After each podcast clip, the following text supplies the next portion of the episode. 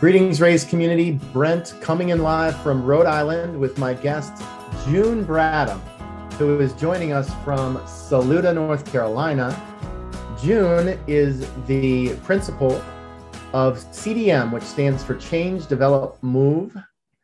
And June was first mentioned uh, by our prior guest, Brian O'Rourke, who runs advancement at Clemson University and Brian was raving about June so much, we just had to invite her to the show. So welcome, June. Oh, I'm so glad to be here. Well, we're going to get into uh, how your path uh, with Brian uh, crossed and some of the work that you all did together. Uh, and then certainly want to cover what you're up to now. But one of my favorite um, questions, given the audience here, which tends to be uh, higher education fundraising professionals, alumni development professionals from around the country, and increasingly around the world. Uh, I love just knowing about your own higher education journey. So why don't you think about June in uh, June of your senior year of high school? Oh. Who was that? Yeah, yeah. Uh, what was she thinking about, and what led her to Columbia College?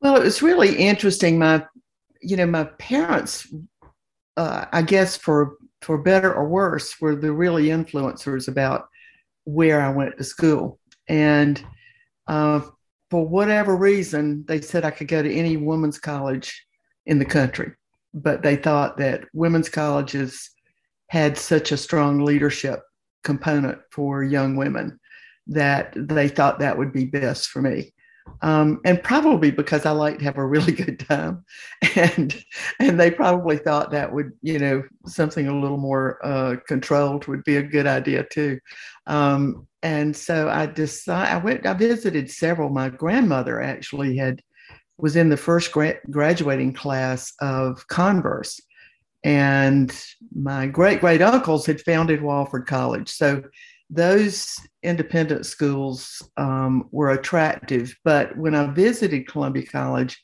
I just felt like it had um, the right thing for me at that time. And in my junior year, I transferred to the University of Georgia and uh, really liked that too, but ended up coming back to Columbia College and finishing. And uh, and it was founded as a women's liberal arts college and uh, actually became co-educational in 2020 so very recent yeah. change yeah. Um, just tell me about the experience and did it deliver on what your parents hoped you would experience you know it really did um, so when i was there it was it was all women um, but you crossed path you were cross pollinated with all of their friends at all the various universities. So you were frequently on a campus of another uh, type. Um, and I felt that I grew as a person. It was small enough and intimate enough, but the professors were longtime steeped people in their in their field. Um, and so I felt like I got a great deal out of it. And then I later actually um, went on the board of the college and was uh, was vice chair of the board uh, for a period of time and served on the executive committee. And so I saw a different side um, of the school. And, you know, as with most very small liberal arts schools, and particularly women's colleges, they suffered. Uh, they've really struggled. And um, so, you know, I really admired the work of of the faculty and the staff and the president to try to right size things. And I think they're finding their path. And so tell me about your um, post college uh, career path and when did the world of philanthropy hit your radar? Well, this was uh, interesting to me, at least. My um, my mother had been very involved in civic things. So from childhood, I went to board meetings with her um, and would, you know, sit back with a coloring book and, you know, kind of groan and kick my feet a little bit. But um, but I did see leadership in action with my with a female leader. Um, so I think you know somehow that was just in my DNA. Um, my dad uh, was also um, civic, but he traveled a lot. Um, and then um, my first job, I, I, thought I wanted to save the world, right? I was a 60s kid. And so I was a sociology, psychology major. So I thought I could make it through programming and changing the world inside a not for profit. And I pretty quickly understood that it's very difficult to change value systems. And so I thought it might be easier. And one of the things they needed most was money. Um, and so I flipped uh, over into a development position. And then I really grew when I hit Hilton Head Hospital. So I was um, hired as uh, Director of Public Relations and VP of Marketing for the hospital. And fairly shortly after that, they didn't have a development staff. Um, and shortly after that, I was made executive of the foundation, and I just fell right into the honeypot. That was that was my sweet spot, and so we had a board that was so fantastic. They were re- retired executives from everywhere in the country, and they were fairly young retirees, and so they knew what to do. They knew the they knew the game plan. So I really learned development from them um, well, I know you've done a lot of thinking about boards and writing and speaking on boards. What was the game plan? What is the game plan? What did they know to do that maybe otherwise you wouldn't have been as, um, uh, you know, that wouldn't have been as intuitive or come naturally? Well, they knew how to lead. Um, number one, uh, they understood their role that was separate from the governing board, the foundation board, and the governing board had very similar types of people but they all knew how to lead and they understood where their where their lane was. Um, and so when when a vision was presented to them, they would jump on it. And my job really was traffic cop um, in the beginning, just trying to help them have the most pleasant experience they could, and come back with, you know, as as much as they could to meet our goals. And the first campaign I ever did, um, and I had never done one. Um, so I was smart enough, and they, well, frankly, they were smart enough to tell me to go get a consultant. and so we brought in a consultant and we did a feasibility study, and then we had them lay out the game plan. And what was great for me was I had the opportunity to interface with the entire community, the entire staff, the board, and and therefore I was there for retention too. I was there long enough to stick with those wonderful donors um, that made whatever project coming down the pike. If it was if it was exciting enough and it was really going to make a difference, you didn't have to convince them. They were leaders, uh, and it's rare. I will say that that boards totally like that um, are rare. I think you do find them more in higher ed and, and in healthcare. Talk to me about excitement because you know one of the amazing things about philanthropy, uh, and we've talked about this a fair amount, is unlike other markets, if you will, uh, where things just have a price, right? You want to buy a car, this is what it costs. You want a new TV, this is what it costs. You want to be philanthropic? Well, you could do a buck a year. You could do a hundred million dollar uh, and everything in between, um, or even beyond that. And so, what role does excitement play? And did you have experiences where maybe somebody was coming to the table thinking, yeah, I could do 10,000 or 50,000 or 100,000 or a million. And then you see them get excited and all of a sudden zeros are added. I mean, and it didn't have to be in that example, but throughout your career, just what does it mean? Uh, what can the impact of excitement be? And do you have any examples that come to mind? Yeah, I do. Um, you know, I would say without excitement, it's just going to be a campaign. It's going to be a kick and drag, slug and and take one step uh, against the other. And sometimes loyal people will just do it because they're loyal. But this just happened this last week when I was with a client and the board chair. I had a meeting with the president of the of the college.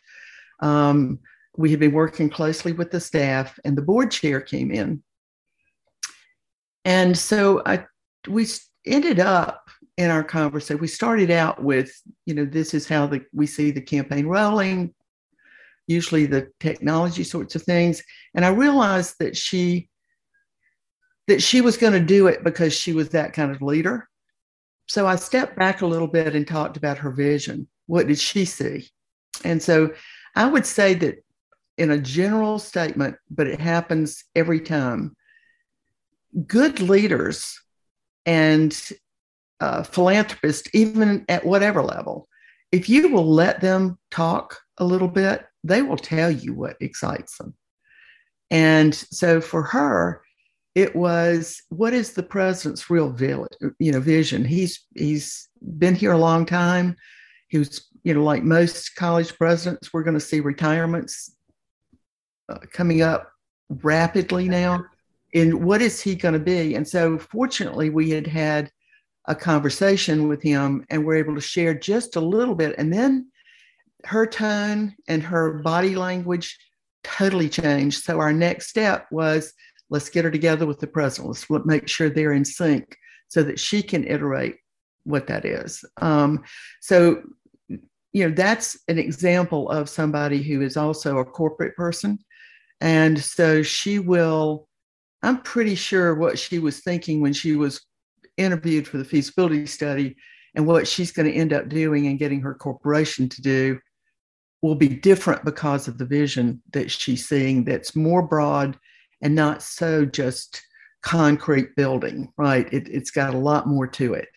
Um, they'll get their building, but what's will happen to that building, what will happen to the community is what got her juices flowing. I love it. Help me understand then your transition to founding. I mean as a fellow entrepreneur in the space to deciding you know what i, I need to to hang my own shingle. I believe the year was 1987 when you did that june. And if you had seen me in 1987 88 89 or 90 when i was between 6 and 10 mm-hmm. and you said hey little brent what's your favorite song? I would have said walk like an egyptian which was the number one song uh, in the yeah. country in 1987 as you that. As You're the age of my children, sure. so you're hanging the shingle. Walk like an Egyptian is playing while you're while you're setting up shop. What led you to do that? And tell me about some of those early moments. Well, what really led me to do that, I had um, I had a relationship with a marketing firm that we were using at, in my previous job, and when I told him that I was going to leave, I was going to Charleston um, but that he was fine. His contract was going to be fine. He said, What are you going to do? I said, I don't know, but I'm not going inside another institution. I had a great opportunity. I had a great thing, but I wanted to be uh, more, I, I, did, I, needed a little bit more flexibility and freedom. And, and I thought I had some ideas. Um, and so he said, Why don't you start a company within my company? So this is hysterical because I put in $600, he put in $400, and we started the firm. and uh, I bought that partnership out in a year and uh, for quite a bit more than, than the $600 initial investment. But what it was really was um, there was an opportunity. I had uh, paved uh, the way for healthcare fundraising in the state in a way that really wasn't happening. There were only two other foundations in the state at that time. And so it was a great, it's, it's like the, where's the gap, right? Where's the gap? What gap can I fill? Well, what I could fill was sharing with others what I had learned to do. And uh, intuitively, uh, and with this business partner, he was one of the best strategists I've ever met. So he really taught me a lot about strategy and how to listen and how to put the pieces together. So I think learning and doing. And so I would find myself, I was so excited about it. Um, I got one client, and then I got two, and then I got four, and then I got six, and it was all word of mouth. But again, I'm not so sure it was me as much as it was there was a, hole, a wide open hole for somebody to go through. So 32 years later, um, you know, and you heard Brian talking about it. I mean, at one point we had uh, consult 25 consultants working all over the country, and it was a blast. Um, uh, so, you know, just step out there. I mean, it was a it was a real risk. And there had to be ups and downs. I'm sure the economy changed. You know, during various cycles. Uh, any uh, real, real high points or real low points that you're comfortable sharing? Uh, well, one of the things that was very interesting to me was that, of course, the 87 crisis was kind of the first one. I mean, not 87, uh, like the 80 uh, in the 90s when we had the financial crisis. Um, that was the worst um, uh, of them. But what's interesting with consulting firms, you generally have uh, clients they're signed on, and typically they're there for like 18 months or so. Um, and so what happened was our clients who stuck with what they were doing were very successful, even in the financial crisis. But what happened is a lot of people, of course, wouldn't make the decision to go. They were really nervous about that.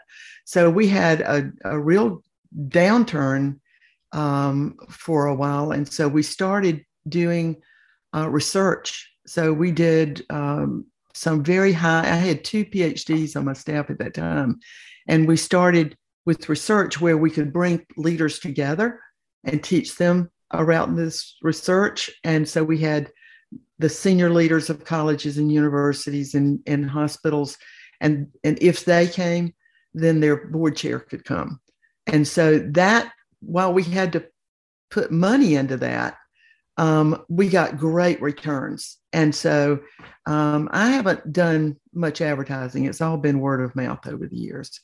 And this last downturn, um, I, you know, we just fortunately we got ahead of it. And um, but it's I feel it, and I think you just have to have to work with people to stay the course um, because funding will still happen. You've seen this even COVID.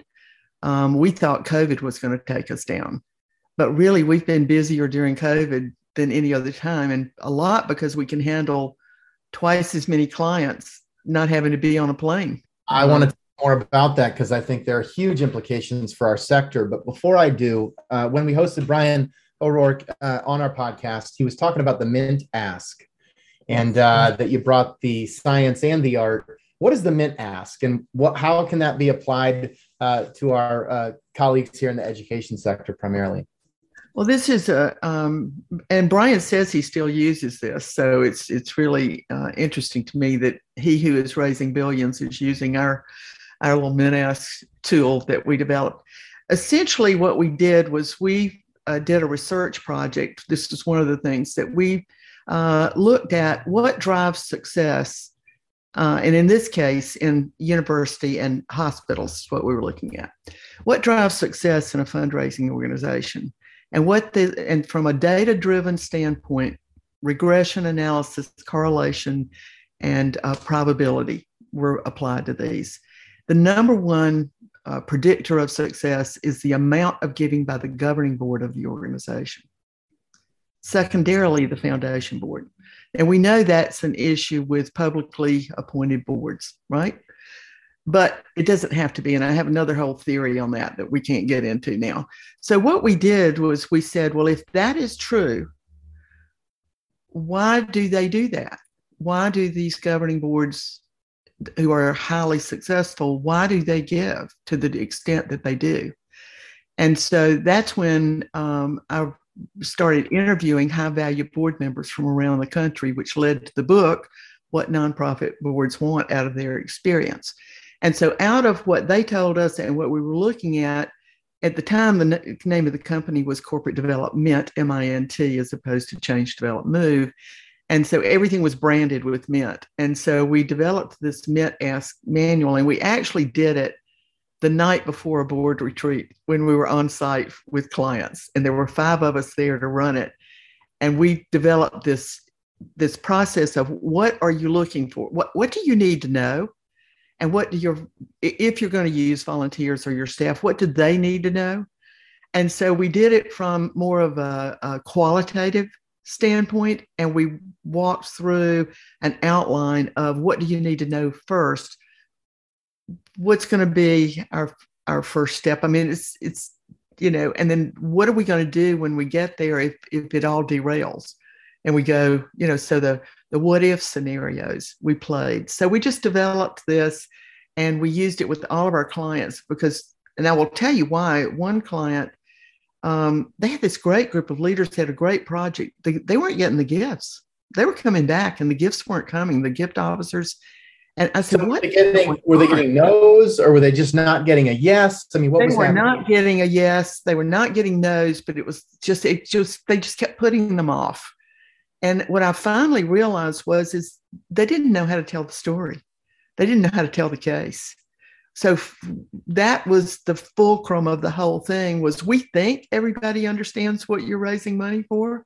They don't sometimes the staff doesn't understand it and they haven't had to practice telling that story so the the real crossroads of the Mint Ask is can you tell your story and can you tell it in a way that your listener wants to hear it so we talked about how to evaluate people's personas what their body language is what their response is and so you had to practice it and so we were we were the ones to play. I played the donor, or Brian would play the donor, and we would play the various staff or the various volunteers. And it was hysterically funny, but it was also kind of painful. And and but at the end of the rainbow, they could walk out, the door. They couldn't go ask if they couldn't tell the story. And we just we just said, don't don't even go. It's better if you don't go, or take somebody with you who can it sounds like role playing is a huge part of what you believe in. I'm curious, based on your perspective, knowing lots of fundraising leaders, is role playing common in our sector? And I would say to our audience, if you're listening and you have uh, a, a, leader or you really believe in or have benefited from role playing, tell me because I don't think we've talked about that very much. But also, if you don't think there's enough of it, let me know that too, and I'll turn it to you, June. Where are we in role playing and um, how might somebody start working it into their training and development? Well you know there are college presidents. Let's just talk about college presidents on that for a minute. There are college presidents who are wonderfully they're articulate they're passionate they're exciting they have a vision they can they can that that vision can come across. And i hope this i mean i didn't do a scientific survey on this but i would guess that that's about 20% and too many are um, come across as uh, either a finance person or an academic and within about seven minutes you're rolling your eyes and so what, what I've does that look like? Because I've not been in the room where somebody is rolling their eyes, bored like, at the college president, um, and and and what is a before and after i mean you don't i don't want to put you on the spot too much but but give me like this is what you might get that's overly academic or just overly i don't yeah. know whatever not engaging and then the after that maybe you've seen folks learn or, or be coached to deliver right so i would say you know we have this wonderful university and we graduate the best students anywhere in the country. And our faculty mm, they love those students. And what we're finding is you know those english majors they are they are they're writing books.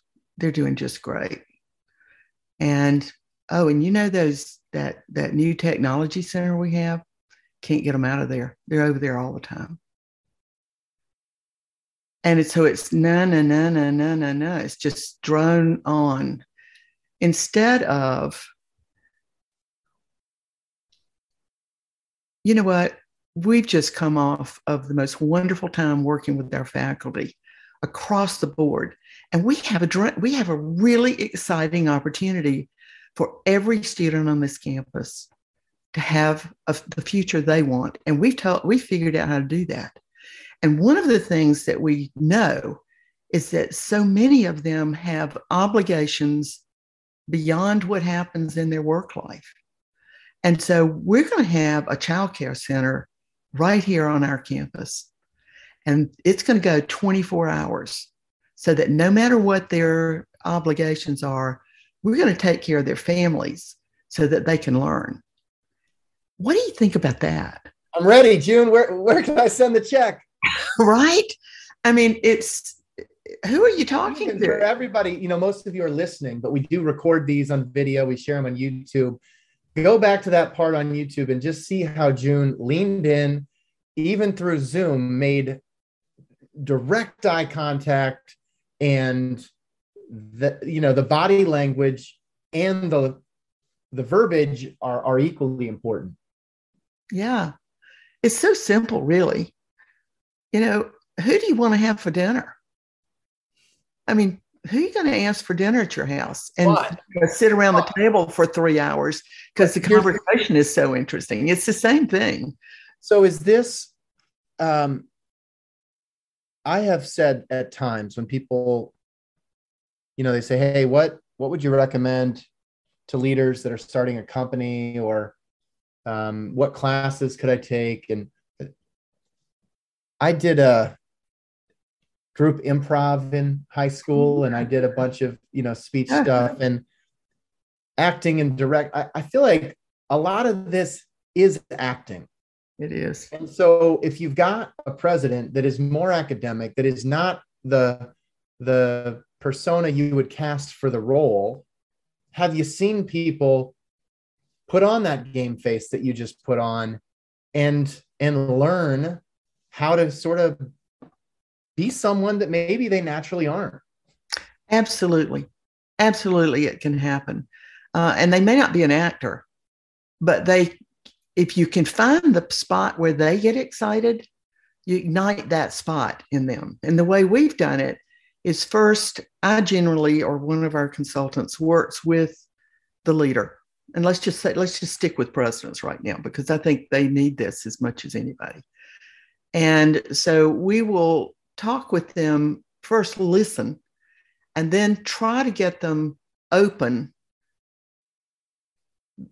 And what I usually say, to be perfectly honest, do you really need the money? I mean, if you really need the money, I think we can get you there. But we're really going to have to have you play a number one role here. Are you willing to do that? And so we work on the case in a way, and that's the worst part of all campaigning is the bloody case for support. I mean, uh, sometimes, you know, to get it excited. And why do we do it? Because you have to have a story. You got to get it down to something. You can't just say, if you love us, give us money, right? That's what we do a lot. Um, What's the best case for support you've ever been around? Oh, well, actually, I wish I could say it was with a university, but it was actually with the hospital system and they were building a new cancer center. And I said, we can't just be yet another building. And so we brought every senior leader, meaning physicians, lab people, nurses, patients. We had this roundtable that we met once a week, I mean, once a morning for like six weeks. And I hammered them about the vision we know what's going in it. Everybody gets it. You're going to have radiation, you're going to have chemotherapy, you're going to have diagnostics, you're going to have wellness. But why are you here? And they came back with, we want to close our doors in 10 years.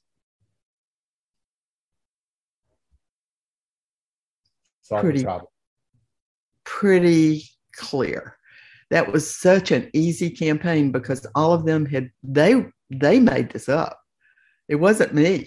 They they did it. We just hammered away at them on the so what question until they finally threw up their hands and were so sick of us they could just you know wanted to kick us out of there and say it's just a cancer center you know just, but they it was them so they had the passion they could tell that story any one of them any one of them could tell that story afterwards so it's it's really a matter of getting down to the so what question so, now, you have so you, grown up and your career has been centered in the low country, which maybe not everybody knows. What is the low country? And then I've got a follow up question. Yeah. Okay. So the low country is if you think about Charleston, Hilton Head, Beaufort, that that that southernmost um, eastern seaboard of South Carolina. Although our company has worked in uh, 17 states in three countries, um, so we've, you know, but but that's home, and I was actually born in Charleston, and so um, I can, when I came back home, I wanted to come back to the Low Country. So when you think about the fact that you've been in all those countries doing work, you've been in in all uh, regions of the country doing work. What is unique to the Low Country? Like if I were going to be a fundraiser in the low country, like Brian, who, who you know made his move from the Northeast. If I were to do that, or if somebody were to contrast, especially with hospitals that are maybe more regionally oriented, um, what is unique, if anything, about low country fundraising compared to the rest of the country? Well, I'm not so sure it's all that different because people are people everywhere and they're yeah. wonderful people everywhere. However, what's happened in the low country of South Carolina is um, probably one out of 10 people that you meet today uh, spent their career somewhere else in the world. And we're, we're just finding that um, many very generous, very successful people I think, frankly, COVID had a lot to do with it. It was happening before then. But they wanted a quality of life. They wanted a small, beautiful city. It's very European if you haven't been to Charleston. Uh, there's a historic part, there are beaches, um, there are marshes, there are boats, there are tennis tournaments there. You know, we're not much of a, well, the Citadel wouldn't like me if I said this. We're not much of a football town uh, a little bit of a basketball town, but we're really, it's really a participant town, is what I call it. So if you want to get in the water or go for a walk um, or do something civic, you can do it. Um, it's not much of a spectator town, I would say. And, uh, and anymore, and, you know, uh, you know, I found I found uh, old guard South Carolinians much like um, Europeans in that um, the idea of a lot of generosity without it, with the exception of a few families, was kind of foreign. You know, you put your money in your homes and your kids and their education and and your fox hunting on the on the side. But now what we have is a very different population, and so you have to be a lot more uh, sophisticated and willing to listen. They're and two, I will tell you, our philanthropists are also making up the uh, type of philosophy that you see with Melinda Gates um, and MacKenzie Scott, where they're taking on their own thing and driving it. We have, you know, venture capital people who now are in social venture capital, a group of young retirees who are doing that, and they're driving their own train. Um, so the not-for-profits had better be ready. They they got to they got to have a pretty good story. Tell me about your favorite gift you've ever been a part of that you either raised or that you witnessed. Um, what stands out? Yeah, this is my favorite story, and it's it's actually an old story, but I to this day I've never experienced anything quite like this. So a, a woman was um, chair co-chairing a, a campaign that we were doing, and her husband and her uh, brother-in-law and her son were the owners. Um, it was still a privately held company at that time of a very significant privately held company. And so I went through with her Mint Ask that you ask about. And I said, because she was willing to go ask them for the gift, but she didn't want to do it at home over breakfast. She wanted to formally make, she said, I want to do it right. I want to make sure we get what we want. So we went through Mint Ask. She got down how she wanted to tell the story. So you're basically coaching the, the mean, mother, the mother, the wife, and the sister-in-law of these people. I mean, this was hysterical. To go and ask their her husband. She was going to formally make an appointment with her husband and the son and the three of them she made an appointment so all three of them were uh, were waiting on us at their office and i met with her that morning and picked her up and i said i mean you sure you didn't talk with bobby about this over breakfast and she said i am not doing that i am doing this right i said okay and it was a big ask it was it was a, a, an ask that was going to make them sit back a little. And she had not prepped them for the amount of the ask. And we walked in, and it was so funny. So the three of them were sitting side by side. They're big men, all three of them sort of scrunched up together on this sofa across from us. And interestingly, our chairs, I'm sure it wasn't planned, were higher than the sofa. so, from a body language standpoint, it really gave her the platform of power, even though she was. Uh, she was very powerful, but she didn't use her power in anything but a positive way. And so she said, I so appreciate this appointment this morning. This is very important to me. And she launched into the story and she stopped and she said, Do you have any questions? They asked their questions. She answered them. And then she said, And so I would like for you to consider a gift of, and she said the amount. What was the amount, June? You got to tell us. It was 10 million, which at that point. What year? Oh my gosh, this was like 1990. Okay. And, so and it was only, it was only like a, I don't remember, 25 million campaign or something. It wasn't, it wasn't something huge. And they, I mean, they all went like this. That's basically $21 million in today's dollars. That's, that's right. And so, and this was, a, I mean, this was so a, mom, yeah, so this mom, was a community campaign. This wasn't, you know, some big university. It, and I mean, they, their heads judged, and they didn't say a word. So, so basically, and, uh, mom shows up to the office and there's really no preparation and she just goes for it. She goes for it. But she did what she was supposed to do. She did exactly what she was trained to do and she did it beautifully. And she also didn't say a word. She held, she held. And that's hard, right? It's hard to let people think about what they're going to do. And so they looked at each other and said, Thank you so much for this. We're going to give it serious consideration and we will uh, we will get in touch with you this afternoon. and of course, this afternoon they called her and told her that, of course, they would do the gift. And they said, don't ever do that again. so it was a great story. I mean, it was, you know, it was just a small campaign, but she was a brave leader. And it would be that same story could be told if it had been a $5 billion campaign. It, the, I find it just as easy to raise a billion as it is to raise 10 million. Words to live by right there. Um, great story. I love it. And uh,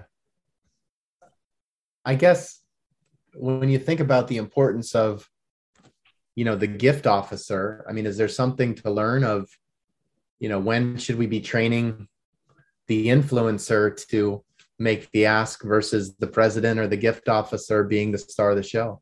Yeah. You know, I know that in universities, and, and I understand totally the reason why it's easier just to, as we say, get it done, right? We've built enough of a relationship. We think we know what they care about, and you can make the ask, and it it it so often works. Um, but I think an influencer is always better, you know. Um, so is the gift officer having dinner with that donor, or is the influencer having dinner with that donor? And I, you know, I was just at dinner with two, they're personal friends, but they're both philanthropists. And in during the dinner, there was an uh, something in our community that has come up that's going to be a big new thing. And one of them looked at the other one and said, I know you're looking into this. When you decide what you're going to do, let me know. And that happens all the time. We know that happens. And so why not try to involve that without it you know so i'm i'm not a big fan of these advisory boards that so many colleges have unless they're done right you know true leaders don't want to be on a on a board that they have no influence on there's no decision making. You know they're eating peas and carrots and listening to a talking head. And so now if it's different it's a different story. So if you're going to have them use them. Use yeah. them more in a better way. you know time is way too valuable than to sit on a board that really they don't want you to make decisions um, especially given the audience that usually would be targeted. Um, well as a matter of fact in the book i wrote Um, so I had I had done um, I had I'm sorry. It's okay. Um, uh, with all the conversations we had, the number one predictor of success with their happiness with being on a board was um, if they had an opportunity on a smaller group to really make a difference. And generally, strategic planning was kind of it. But what they said loud and clear, loud and clear, don't ask me to be on a board that is not going to have any teeth to it or any any uh, ability to make a decision. And so, you know, I've found with your audience, it's with the advisory boards, which of course they can't all be go- governing boards and so you got to make it feel like they're a governing board. You got to give them real decisions to make. Um, and that's hard. It's hard, to, you know. Uh, there's a wonderful book called Governance as Leadership that was written by Dick Chait out of, out of Harvard. And what he talks about is the bell curve of involvement. And when you look at your influencers and what kind of relationship you're going to be having with them, um, uh, look at where their involvement is at the moment. Is it at a high point or a low point? And then you can build it up to a high point for the donor um, and figure out how to make that happen. I didn't mean to give you too long an answer there, but no, it's uh, it's it's all uh, good and, and appreciate the perspective. You just mentioned um, the author from Harvard, and I know that you did go. Uh, and, and in fact, as I was working on the business plan for this company, I was finishing my MBA at Harvard, and we were there at the same time. In fact, oh, uh, yeah. And so, tell me about your decision to. Um, it looks like a couple of times, but but more recently, the certificate for uh, called Governing for Nonprofit Excellence. Mm-hmm. What led you to take that course, and would you recommend it to others who are thinking about continuing ed around philanthropy? I really would, um, I because this was not this was not an easy week.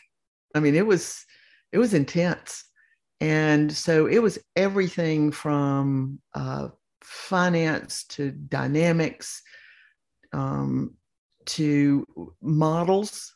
You know, one of the things that I learned there that would be really great for uh, a lot of independent schools, colleges, and universities is how shared governance is beginning to come in, um, whereas maybe there you can't have one president. Maybe you have to have two, because they're two different roles that need to be played. You know, we sort of see that with the provost and the presidents, and so um, and to be perfectly honest, for me, it was the networking. I mean, just the people from around the world that were in that, that we were there together for two weeks. Um, and so uh, I got to know people and I could call and ask them, what did they think about a certain thing that was going on? And because they're the people in the role, not the staff handling them, that's who knows what to do, right? I mean, they know what they want to do because they roll their eyes outside the room. Sometimes they roll their eyes like, I can't believe they really want me to do that. Right. I, am going to sit here and be nice. My one of my best friends always said, "Beware of the smiling CEO."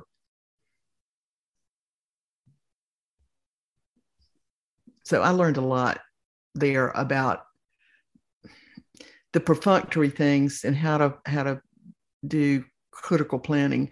But it was, frankly, it was just listening to others' experiences. Um, and and how they handle things and how they grew things and how they changed and how they quit things too well thank you for sharing and it's always interesting to hear the different flavors there's so many ways to do continuing education a week-long intensive uh, masters uh, you know other uh, curriculum out there as well uh, and and i don't believe that we've hosted anybody who's attended uh, that as part of the social enterprise initiative at harvard business school so um, being conscious of time, one of the big themes on the podcast, June, and the reason that you were invited was Brian cited you as one of his mentors. And um, I've got to ask you, uh, you know, who um, who do you think of when I ask you who are your mentors? Uh, you've already mentioned your mother and the coloring book in the back of civic leadership uh, sessions. Um, but who else uh, helped you along your path Uh, and then I also want to know some of the folks that you've maybe been able to build a mentoring relationship with uh, as well. Yeah. You know, I think the mentors for me started, uh, st- well, certainly um, having a, an early partner who encouraged me to start this. Um, there was a woman who co chaired a campaign with me. She was actually younger. It was my first campaign. And her husband was chairman of the board, and she was chairing the campaign. And we became friends. But I watched her um, in her, her leadership. She was young, and she she became the first woman president of United Way of America without a private plane. Uh, just kind of, and she was from a, a small town in South Carolina, in in the Low Country, as a matter of fact. And so I watched her. She's now the CEO of a pharmaceutical company, grow along the way. And so she was one who served on significant boards, of course. And um, so she would bring me along. I mean, she introduced me um, to people. And so, you know, many of the, the early contracts that we got were because of her endorsement. Um, and I could I could continue, uh, you know, with with people along the way. In terms of those that I mentor, I'm not a fan of formal mentoring programs. I've tried, I've tried to be a part of those. But I find that we have to find our own mentees. They have to uh, identify themselves, and then it, I'm happy to talk with anybody. But if they don't want to put, you know, if they really don't want to put in the work and they really don't want to do something with their lives, I ain't got time to stick with them. And so I find that those, uh, and it doesn't mean work. It just means they they reach out, they call back. Um, and there's one uh, woman that every time I with her and she makes a talk, she swears that she wouldn't, you know, she'd still be uh, flipping burgers at McDonald's or something, which of course is not true, um, because of the mentorship. But you know, there was a, a young woman I actually kind of took a risk. I I knew the president of her company, and I felt like, who, who is this? I can't. I shouldn't say it out loud. Um, I, will tell you offline. You would know. Right, and right. um, but but I actually used um, an article that I'd written as an excuse to meet with the president. And in the conversation, I said, you know, you have you have a woman who is the face of your company around the country. And I don't think she feels very valued. So I would just, I would just think about that because I think you've really got a gem here. And he got a little miffed with me, like, why are you in my business? But what was interesting is two days later, he called her in and she has grown and blossomed. But she's still active in the business world. And I, I wouldn't want to pretend I, taking credit credit for that. Um, but there's so many. Susan Sullivan lived across the street from me and had three babies, and you know she ended up a single mom with those three babies. And I brought her into our company and said, "Listen, this is what we need done. You think you can do that?" And she said, "I'll figure it out." And I said, "I know you will." And now she has, you know, she had a senior level position in development she has gone on now to do her own consulting firm. Um, uh, you know, um, I guess uh, Paige Bullington at, at Blackbaud would probably say um, that there's some mentorship. She was actually an intern in our office in college. She was the best intern I ever had. Why? Uh, what can every intern listening learn oh, from boy, I'll tell you. Well, she got it done. Uh, you know, she didn't come come in waiting on us to put something on her desk every morning. We had a project. She dug in, she asked questions. She would take assignments off of that and just figure it out. She just went out there and got it and came back. And so, boy, when she was ready to um, to finish her graduate program, uh, there was a, a client that I had, and they had an opening, and I said, let's put her in here because you won't find anybody any better. And so she got that job and then she grew to others. And we constantly, you know, we would get together maybe once every two months or so or call and talk. And, and you know, she ended up becoming my boss at one time. I don't think I knew that, but I love that story. So I, I, I yeah, I contracted with with she is the president and uh, Paige is the president and general manager of Blackbaud Healthcare Solutions and Blackbaud Foundation Solutions. Uh, from intern to June's boss. Yeah, which I, is just one of my favorite stories. And she, by the way, she was a great boss, and I tried to be a good employee. Love to hear that. Love it. Love it. Well, June, thank you uh, so much for for coming on and for sharing your journey. I mean, to run, uh, you know, CDM for uh, over 35 years now, uh, and and to bring uh, the passion and energy uh, that is clearly still a big part of your um, your day to day is just it's inspiring. I've been working on this company for about 11 years, and I love meeting people who've been you know doing it longer than I have because you know gives me gives me hope that that I can stay as uh, passionate and, and energized as as you are today. Well, congratulations on your success, and I'm so pleased that we've been able to meet in person. I know I've known who you are for a long time, but I didn't know you. So thank you so much for this. No, no doubt. And I, uh, I'm really hopeful that I have future low country trips, uh, you know, on the docket as as travel uh, uh, resumes a bit here in 2022. Uh, and so if you'd be up for it, I'd, I'd love to get together Absolutely. when I'm down. Absolutely. Well, we'll get you some shrimp and grits and crab cakes. I will have to be. Uh, I, I, will have to be on a um, uh, special diet regimen or That's exercise regimen for that trip for sure. But um, uh, June, thank you so much, and we'll send your best to uh, to Brian. I know he'll absolutely get a great guy. And uh, look to any of our audience uh, listening as well. If you have recommendations for guests, uh, folks that have made a big impact in your career, the way that June has uh, in Brian O'Rourke, uh, O'Rourke's, please uh, shoot me an email, brent at evertrue.com, or drop me a note on LinkedIn because we're always looking for people like June um, who can help offer a new window, a new perspective into this world of philanthropy. And so, with that, June, thank you so much to the race community here. Brent signing off with June Bradham principal at CDM, aka Change, Develop, Move. Thank you, June. Take care. Thank you so much. Bye bye.